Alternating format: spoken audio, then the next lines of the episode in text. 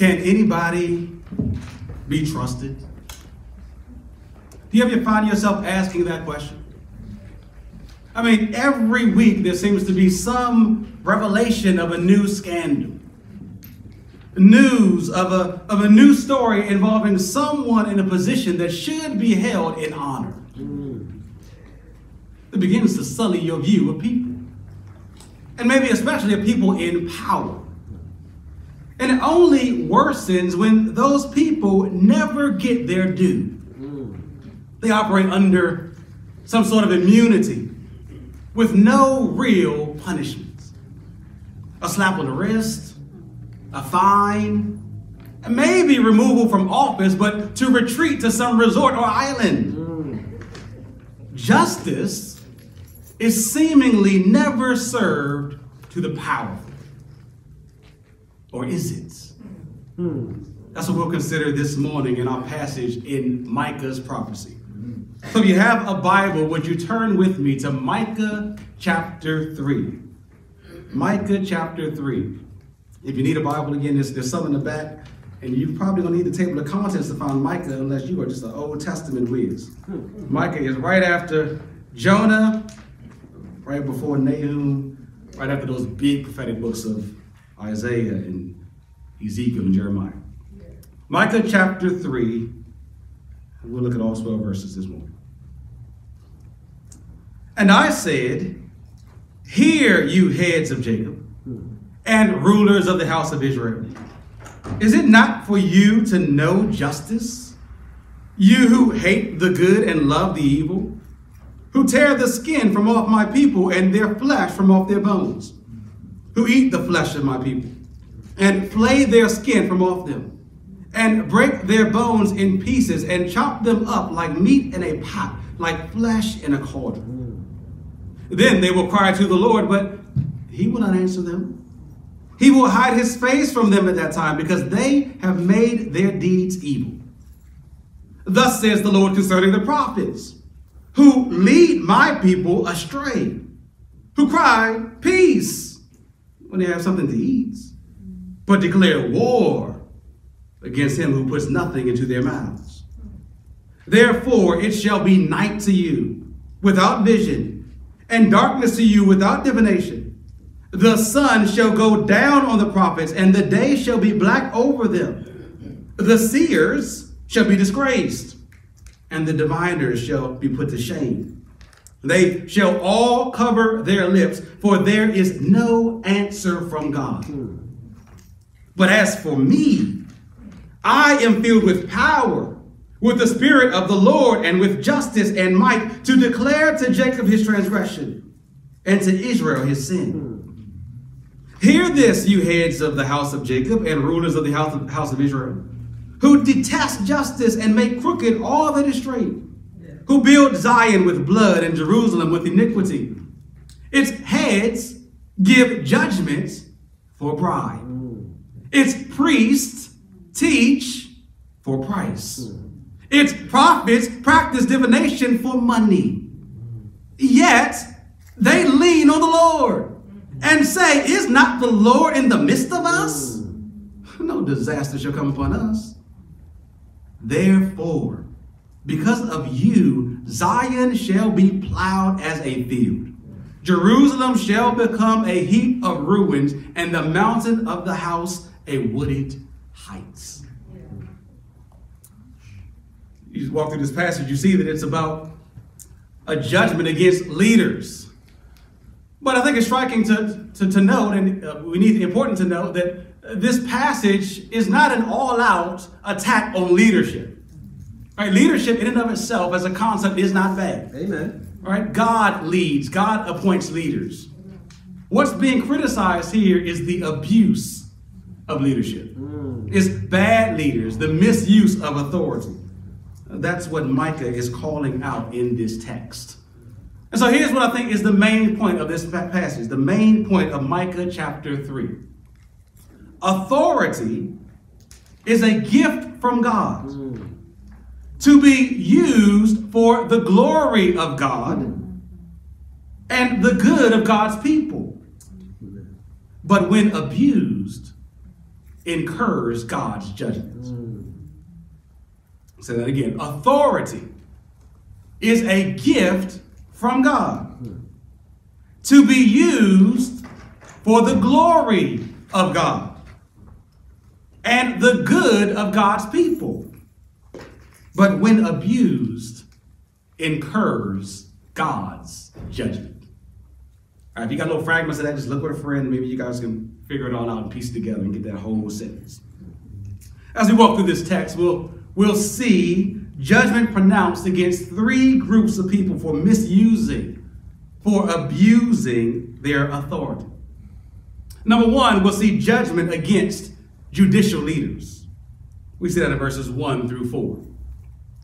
Number two, we see judgments against religious leaders. We see that in verses 5 through 8. And number three, we see judgment against all corrupt leaders. We see that in verses 9 through 12. So, point number one judgment against judicial leaders, verses 1 through 4. Number two, judgment against religious leaders. We see that in verses 5 through 8. And then point number three, judgment against all corrupt leaders. We'll see that in verses 9 through 12. Point number one judgment against judicial leaders. Micah begins verse 1 Hear, you heads of Jacob and rulers of the house of Israel. If you look carefully through this book, you'll see that Micah uses that call to attention there, hear, to mark off three separate cycles of judgment and deliverance. You see it in chapter 1, verse 2. Hear, you peoples, all of you, as Micah goes on to pronounce judgment against Samaria and Jerusalem. We see it here in chapter 3, verse 1, as Micah pronounces judgment against unjust leaders. We see it again in chapter 6, verse 1, as Micah again indicts the people. Hear what the Lord has to say. It's a summons for God's people to listen up, hmm. to pay attention, to hear. It's a word that should perk up in Israel's ears. It should cause their minds to go back to an earlier instance when they were instructed to hear. Hmm. In Deuteronomy chapter 6, verse 4, hmm. the great Shema, the Hebrew word for hear. The people are instructed, Hear, O Israel, hmm. for the Lord our God, the Lord is one. Yes. And you shall love the Lord your God with all your heart, and with all your soul, and with all your might. Well, now, years later, Micah is calling God's people to hear again. Not simply to remind them about what they should do, but to rebuke them because they haven't done what they should do. They have not loved the Lord with all their hearts. Instead, they've loved idols and loved possessions and loved power and loved positions while despising God hmm. and discriminating against God's people. And God, through his prophet, has a word for them, a word against them. Hear, you heads of Jacob, and all the rulers of the house of Israel. Now, who are these heads, these rulers here? Well, they're a reference to the civic and judicial leaders responsible for administering just judgments among the people. And we first read about their presence back in Exodus chapter 18, where Moses' father in law, Jethro, sees Moses judging all the cases and disputes in Israel alone. And, and Jethro tells Moses, You're going to kill yourself at this pace. Mm. Right? And so, so he tells them in verse 21 in Exodus chapter 18 look for able men from all the people, men who fear God, who are trustworthy and hate a bribe, mm. and let them judge the people at all times.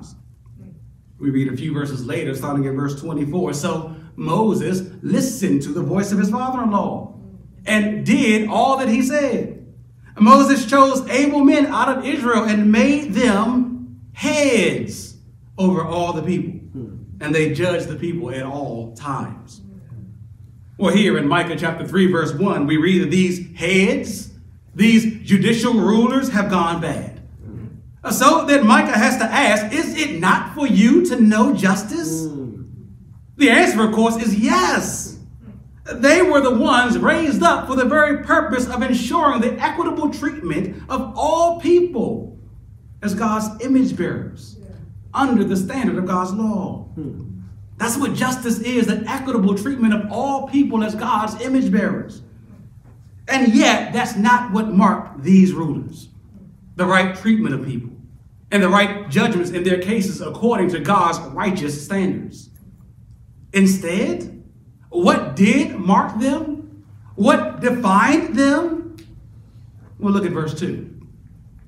Their moral compass was so compromised that they hated good and loved evil. And just listen to the strong terms there. Hated good, loved evil. Friends, there's no middle ground. Mm. Although that makes us feel better to think so. The Bible presents things in absolute terms. Amen. You either love God or you hate Him. You either love sin or you hate it. Mm. You either love good or you hate good. You either love evil or you hate evil. That's right. Amen.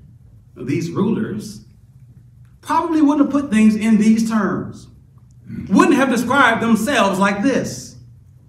But based on their practices, according to Micah, according to God, this is a fitting description for them. Mm. I think it makes the point. Show me how you live, mm. and I'll show you what you love. Mm. Friends, we all want to believe that we're better than we actually are. Amen. But our actions reveal our hearts.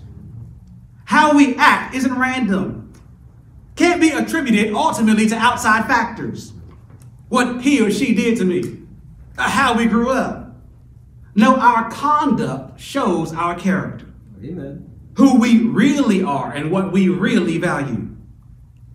Friends, that's why what we need is not simply to clean up a few bad habits or drop a few bad influences.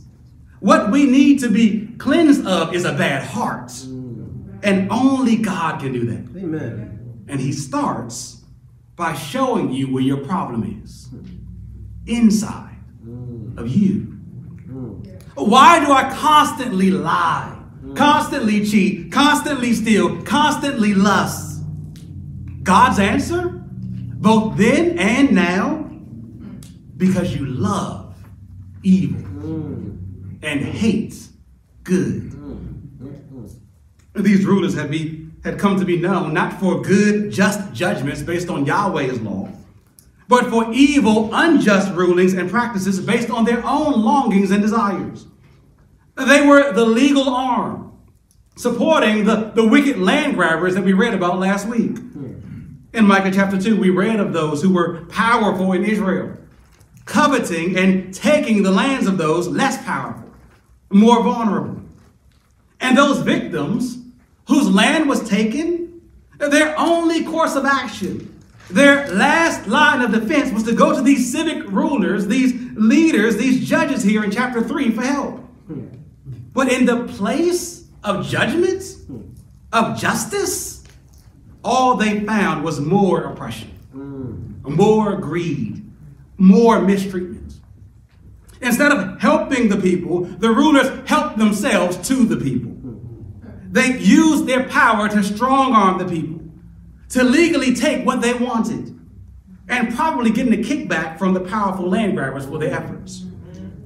I mean, notice down in verse 11, we read that these heads give judgment for a bribe.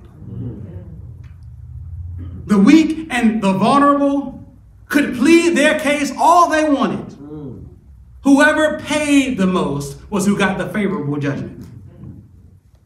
These judges were just like the land grabbers, feeding off the people.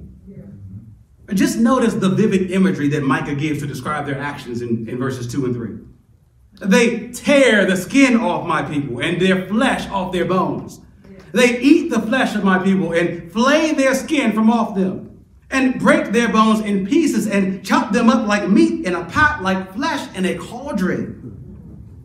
What's going on here? Are these people cannibals too?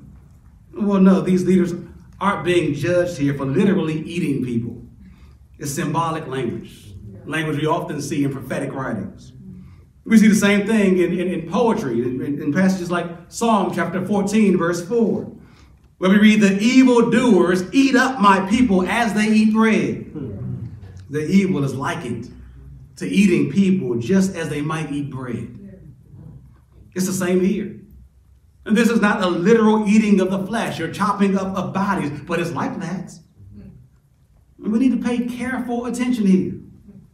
Micah uses the most graphic imagery of one of the most stomach turning, heinous acts, cannibalism, to describe injustice. Mm-hmm. And it's not Micah being extra. It's him showing how serious and vile it is to use your power and position to oppress and marginalize the weak. Amen. With this language here, God, through Micah, is trying to awaken the consciences of these rulers to the grotesqueness of their actions. And he means to do the same for us. You know, I think we've created these little cute, neat categories for serious sins and not so serious sins. Murder, rape, abortion, really serious sins that we really need, need to avoid and that we really need to call out and fight against. But injustice, oppression, misuse of power, less serious sins. If sins at all, more social issues than anything else.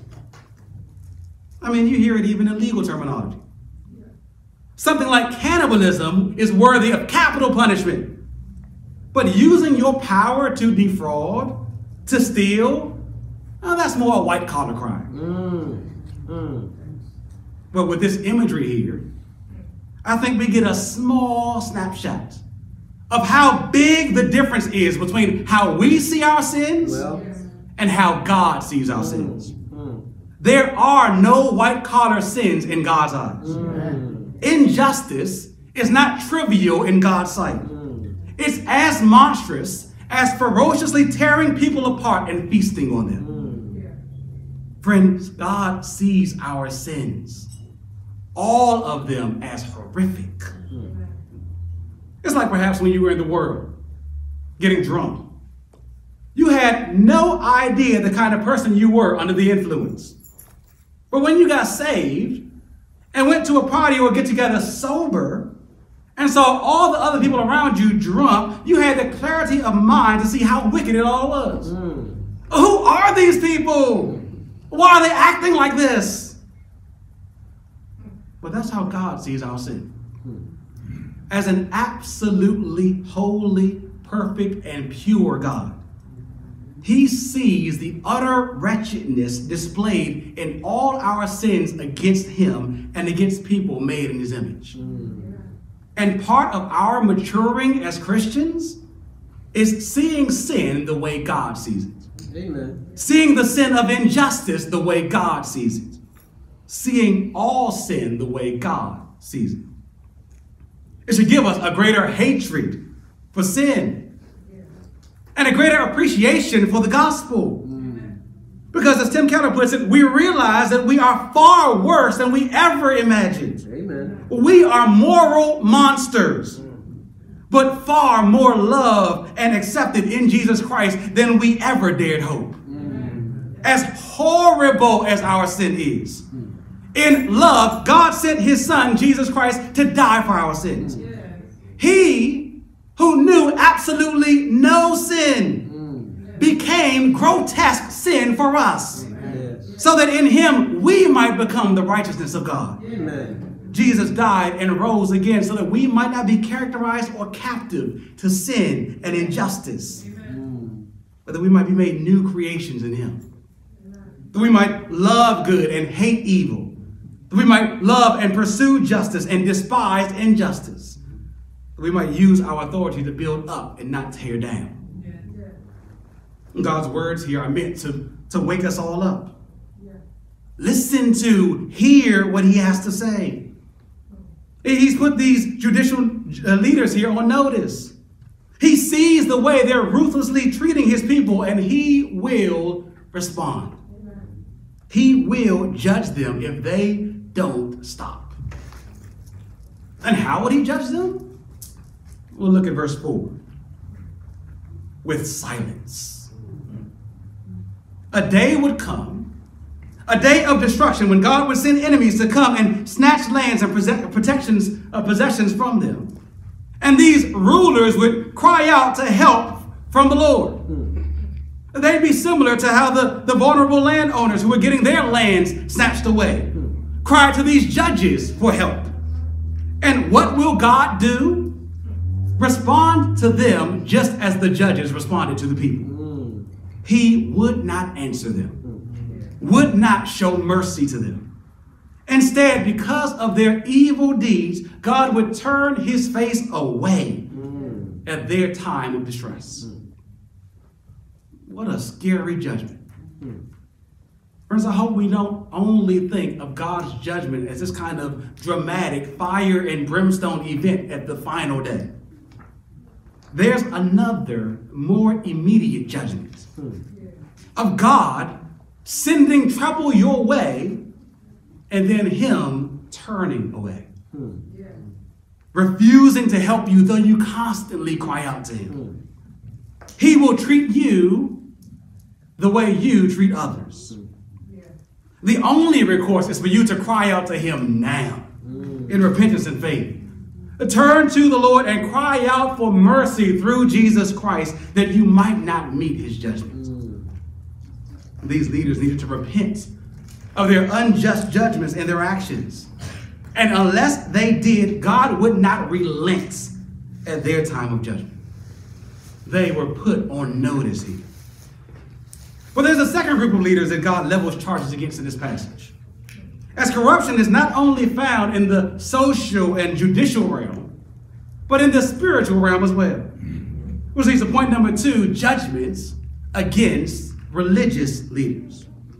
Judgment against religious leaders. Again, we see a specific group of people singled out here. In verse 1, it was the heads and rulers. Here in verse 5, it's the prophets. And again, God has a charge against those who were supposed to lead his people. These prophets lead, but in the wrong direction. They lead God's people astray. It's a stinging indictment. I mean, the prophet's job description was to lead God's people back to God, back to covenant faithfulness to God.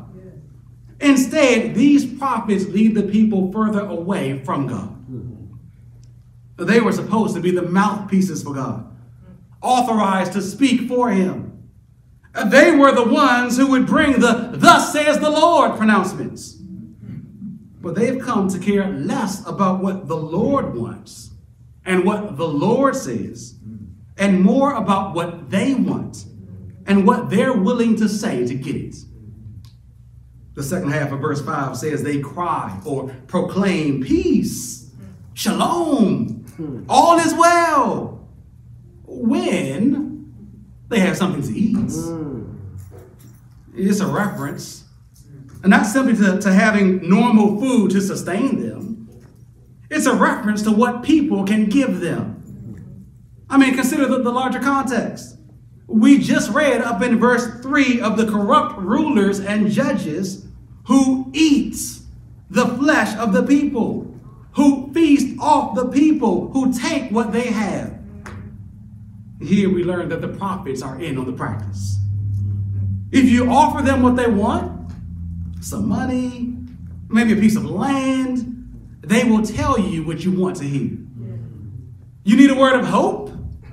How much do you have to offer? Mm. A word of comfort gonna cost you. Mm. You want God to prosper you? will first prosper me. Mm. You want to know God's will for your life? Well, how much are you willing to pay to find out? Slip me a little cash. Make a special donation. Pledge a certain amount. Sow a little seed, and you can get God's blessing. And promises of peace and prosperity and posterity and, and perpetual pleasures and a pain free life. But if you don't give, either because you don't have it to give or you refuse to give, if, as the end of verse 5 says, you put nothing in these prophets' mouths or their pockets, If you don't feed their greed, then their disposition and message totally changes. Then they use their office and their power, and in claiming to speak for God, they declare war against you. Hmm. God is against you. Hmm. God is mad at you. God is going to judge you and send you to hell. Hmm. Why? Because you don't contribute to the lavish lifestyle of God's prophet. Reminds me of a sad account where a well known prosperity preacher in Atlanta told a woman who just miscarried her baby that God killed her child because she didn't tithe enough. Sickens you, doesn't it? These prophets then and many pastors now are nothing more than pulpit pimps, Amen. prostituting people and perverting their office to make themselves rich. Amen. Now, how do I try to guard myself against this kind of thing? It's not that I don't think that I have the propensity to sin in wicked ways. I know the heart can be deceitful and wicked. But one way I try to guard against this is by not knowing what you all give. I know the basic overall amount of what's given. Kevin and Colette, our, our treasurers, do a good, good job letting me know that. And, and I want to promote us giving. I want to encourage us to give generously and freely as a congregation. That's a duty the Bible lays on us. Amen. And we want to do more ministry. We want to do outreaches to the community. We, we, we want to support and send missionaries overseas. We want to support discipleship in our own congregation and, and, and provide discipling resources.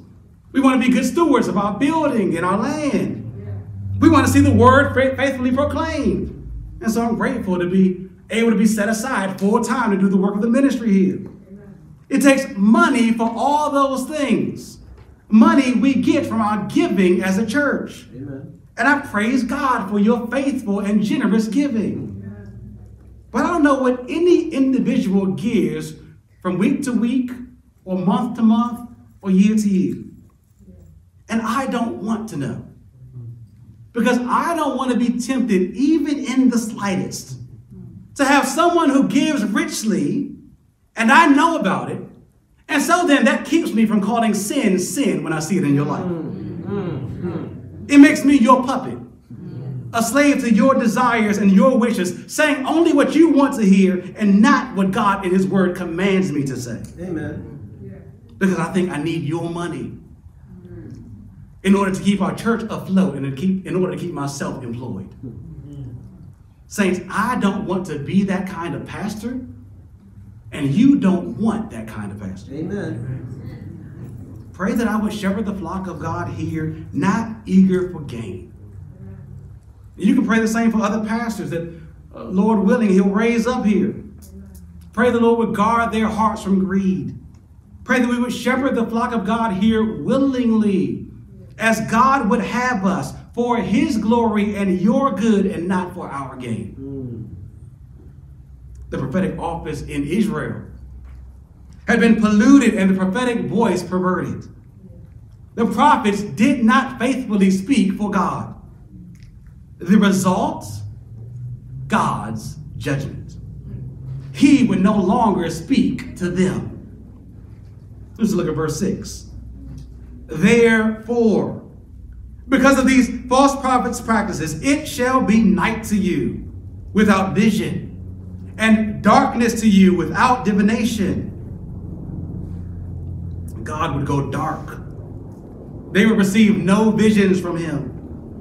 Verse 7 says, The, the seers, another word for prophets, shall be disgraced. The diviners put to shame. They shall cover their lips, have nothing to say. Why? Because God has nothing to say. Hmm. Look at the last line of verse 7. It's the same form of judgment we saw up in verse 4. God will not answer them. God will stop speaking, will ignore them. Heaven will turn hard and God will turn silent. What judgments? I mean, especially for a prophet. The one who's supposed to receive supernatural revelation from God and speak for God to his people no longer hears from him. they will be disgraced, shamed. I mean, what kind of prophet can't prophesy? Mm. How can you say, Thus says the Lord, when you don't know what the Lord says? Mm.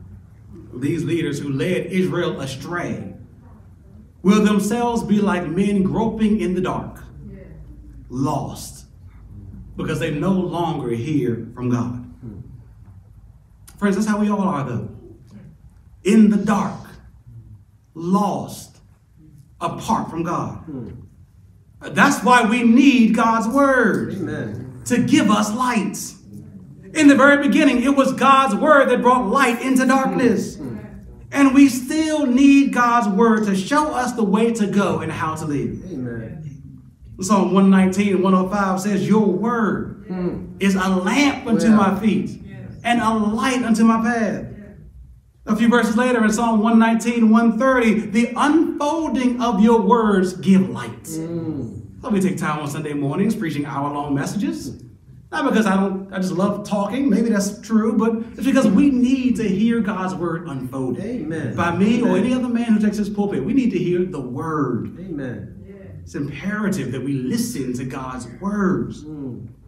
And we do that today by looking into God's word to see what He's like and what we should be like.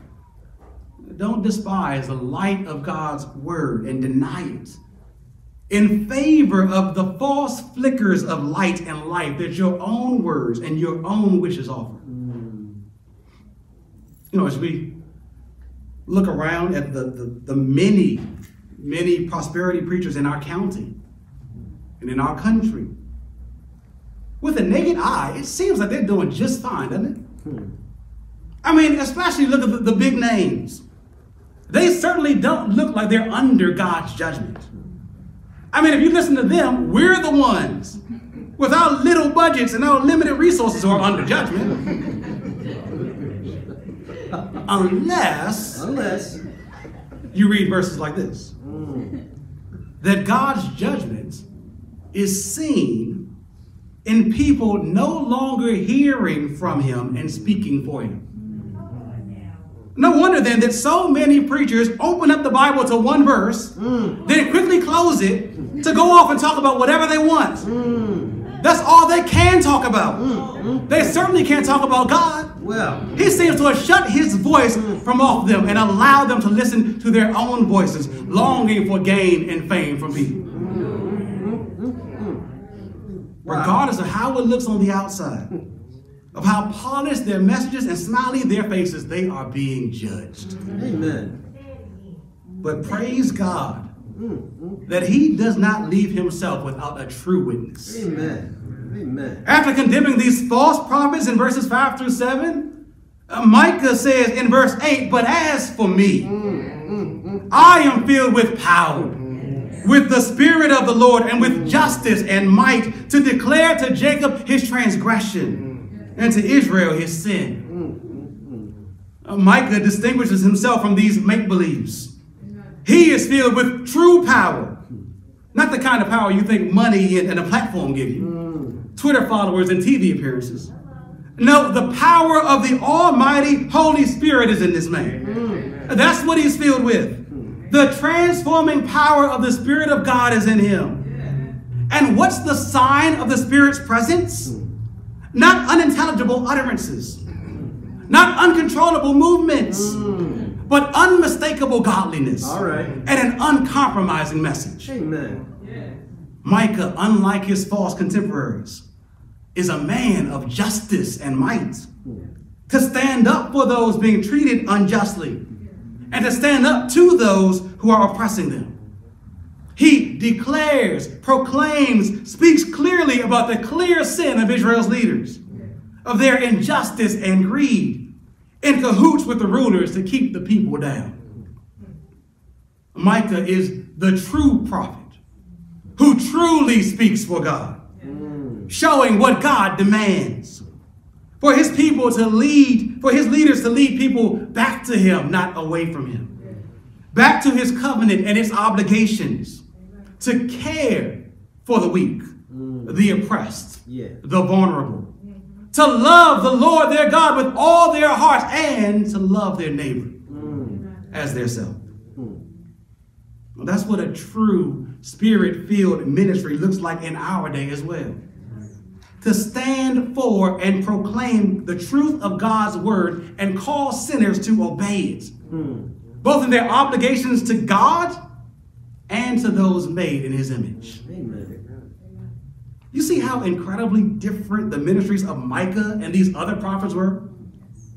Where they cried peace, promised favorable outcomes based on what people could give them, Micah proclaimed sin where it needed to be called out, regardless of what happened to him. Well, there's an even greater contrast that we need to make here. Not simply between these false prophets and Micah, but between these false prophets and the ultimate true prophet who was coming into the world. Mm. The greatest prophet, Jesus Christ, Mm. who was prophet, priest, and king. Amen. He came and he too proclaimed peace, but not when people gave him something, but he gave himself to make peace. True peace. Jesus Christ died for the unrighteous, for the unjust, to satisfy the justice of God. Amen. He died on the cross to satisfy God's wrath against sinners like us, so that we might have and enjoy true peace and reconciliation with God. Amen. And we can only have it if we listen to God's true voice this morning. If we turn from our sins and trust in Christ, we can have God's peace and not his punishment this morning. His mercy and not his judgment. Want to know more about what that looks like? Talk to someone around you after service. And find me at the door. We'd love to talk with you more about how you can experience a true and not a phony peace. Third and lastly, in this passage, we see a more widespread judgment pronounced. Uh, point number three judgment against all corrupt leaders. Judgment against all corrupt leaders. In verse 9, we, we see similar to verse 1 a call against the heads of the house of Israel, or Jacob, and the rulers of the house of Israel. And their problem is outlined again, here in more direct language. In verse 1, it was introduced with a rhetorical question Is it not for you to know justice? Here, the problem, the charge is laid out more plainly. You detest justice, you hate it, you make what's right wrong, you make what's straight crooked, or your unjust verdicts and practices. They've built up Zion with blood and Jerusalem with iniquity. The nation, the, the southern kingdom of Judah, was prosperous, and the leaders were prospering. But it was at the expense of the weak and the vulnerable, who they tore into like wild cannibals and took away what they had, unless they paid to play. And notice how widespread this evil is in Jerusalem, how deep the corruption is. It is spread to all levels of leadership. Verse 11 the heads, the judges give judgments for a bribe, the priests teach for a price, and the prophets practice divination for money. Cash ruled everything around them. They loved money and used their office like some politicians today use theirs. Not to serve people, but to satisfy their pleasures. And yet, and yet, Mm. even with their love of lucre, their love of lettuce, they claim to lean on the Lord. Mm. And say in verse 11, Is not the Lord in the midst of us? So that no disaster shall come upon us. Corruption spread all around Jerusalem through them. And yet these leaders looked at what was in the middle of Jerusalem, up on Mount Zion, the temple, the place where the presence of God dwelt, in the midst of the people, and thought that that would protect them from any harm. I mean, they had money, they had power, they had respect, and last line of defense, they had God. Mm. They were fine. They need not fear any threats of judgment that hating old broke Micah keep talking about. Mm, mm. They were partly right. They had money. They had power. They had respect. But they did not have God. Mm. And friends, you can have all those other things, but if you don't have the Lord on your side, your life is an utter ruin. Amen. And conversely, if you don't have any of those things, if you ain't got no money and no power, if you dead, broke, and naked, but you truly know the Lord, Well, then you rejoice with a joy that is inexpressible and filled with glory. Mm. Some of y'all know that this morning. Mm. Mm. These leaders had a faulty view of God. That God was with them no matter what. They thought their priestly robes and their prophetic roles would cover up all their perverse practices. Hmm. I mean, consider how spiritually blind they were. They knew God was in the midst of them and thought that his presence would protect them. But they di- didn't think at all that their sins would provoke him. Hmm. I mean, they had the presence of the holy, almighty God in their midst, up on Mount Zion. The same God whose presence years before was in the midst of his people, up on Mount Sinai, where the Lord appeared in an all consuming fire, mm. and the mountain quaked, and the heavens roared, leaving the people afraid as God gave his law. Mm. Well, here that same God mm. is in the midst of his people, and yet they aren't afraid at all as they constantly break his law. They believe that God would turn a blind eye to their sin, but a caring eye to their every need. Does it sound familiar? Friends, God is still in the midst of his people. Amen. Or better, we are in the midst of him. Uh, contrary to popular opinion, this is God's world. Amen. And we live in it. Before the omnipresent, everywhere, all the time God. We live constantly coram deo before the face of God. Amen. Do you realize that? Believe that? Well, young people, you might be able to manipulate and work around the filters your parents put on your phones. You might be able to delete a picture or a post. You might be able to sneak around with some girl or guy at school, but do you realize that God is always present? Amen. Married people, you might be able to flirt with that coworker or somebody out at the store Well, without your spouse ever catching wind. mm. But God is aware. Amen. He's there watching. At your job, you might be able to slack for months without your boss ever noticing. On your taxes, you might be able to cheat for years without the IRS ever catching you. But God is in the midst of us. And if we continue in sin, friends, disaster shall come upon us. Mm. That's the only right response from a good and a holy God. Hmm. These leaders were totally blind to that. They thought that God's presence would only bring protection, not punishment. But God, through Micah, was out to tell another story. Judgment was coming.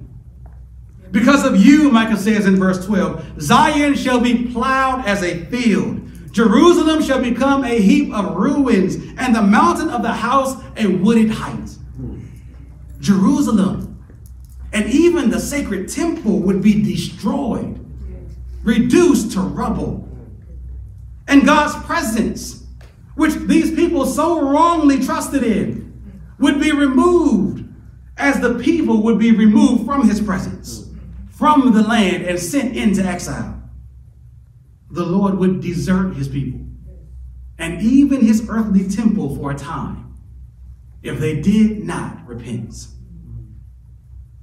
Amazingly, Micah's powerful yet unpopular message struck a chord with some of his listeners. Jeremiah chapter 26, verses 18 and 19 recounts that it was Micah's words here that caused King Hezekiah to lead Judah to repent, and thus the Lord to relent of the disaster that he was going to bring to them. But it was short lived. Hezekiah's son Manasseh, returned to leading the people astray along with all the other rulers, till the Lord kept his promise. Hmm.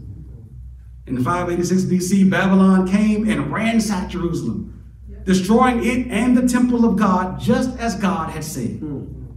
Judgment would come because of their corruption. And it will come upon us because of our corruption, our greed, our abuse of authority, our sin. Unless one takes it for us, which Jesus did. Amen. Micah's prophecy about the destruction of the temple here was, yes, fulfilled in 586 BC, but ultimately pointed to 33 AD, Mm. where Jesus Christ, the true temple of God, Mm. was plowed down as he gave his life on the cross. Mm. It's what he demanded to happen. Destroy this temple, he said, and in three days I will raise it up. Mm. This temple, the temple of his body, was destroyed. Jesus was killed, crushed, laid waste for us. But in three days, he was raised up, Amen. resurrected, Amen. made alive Amen. for us. Yes. Friends, it's easy to read this passage and leave this passage pointing fingers at these wicked leaders as worthy of judgment. Mm. But we all are. We're as corrupt as they are. And we all deserve judgment as they do. And we will all receive it as them unless we trust in the one who received it for us, the Lord Jesus, who laid down his authority and picked up a cross and died for us, who used his authority the way it's supposed to be used for the glory of God and for the good of God's people. Amen. Let's pray. Lord, we thank you for your word Mm. that convicts of our sin, Mm. but it shows us the magnitude of your salvation for us in Christ. Yes. Lord, we pray, Lord, that we wouldn't leave lightly under your word this morning. That we'd consider what your word has to say to each and every one of us. And Lord, that it would lead us to guilt if we are sinners still dead in our sin. Lord, if we are constantly rebelling in sin. But Lord, don't leave us there, we pray. Lead us to the cross. Yes. Oh, Lord, where we can lay down our burdens at Jesus' feet, where He will accept us, not because we are good, but because He is good. Amen. Because He has given His life for us so that we might be made whole. Thank you in Jesus' name. Amen. Amen.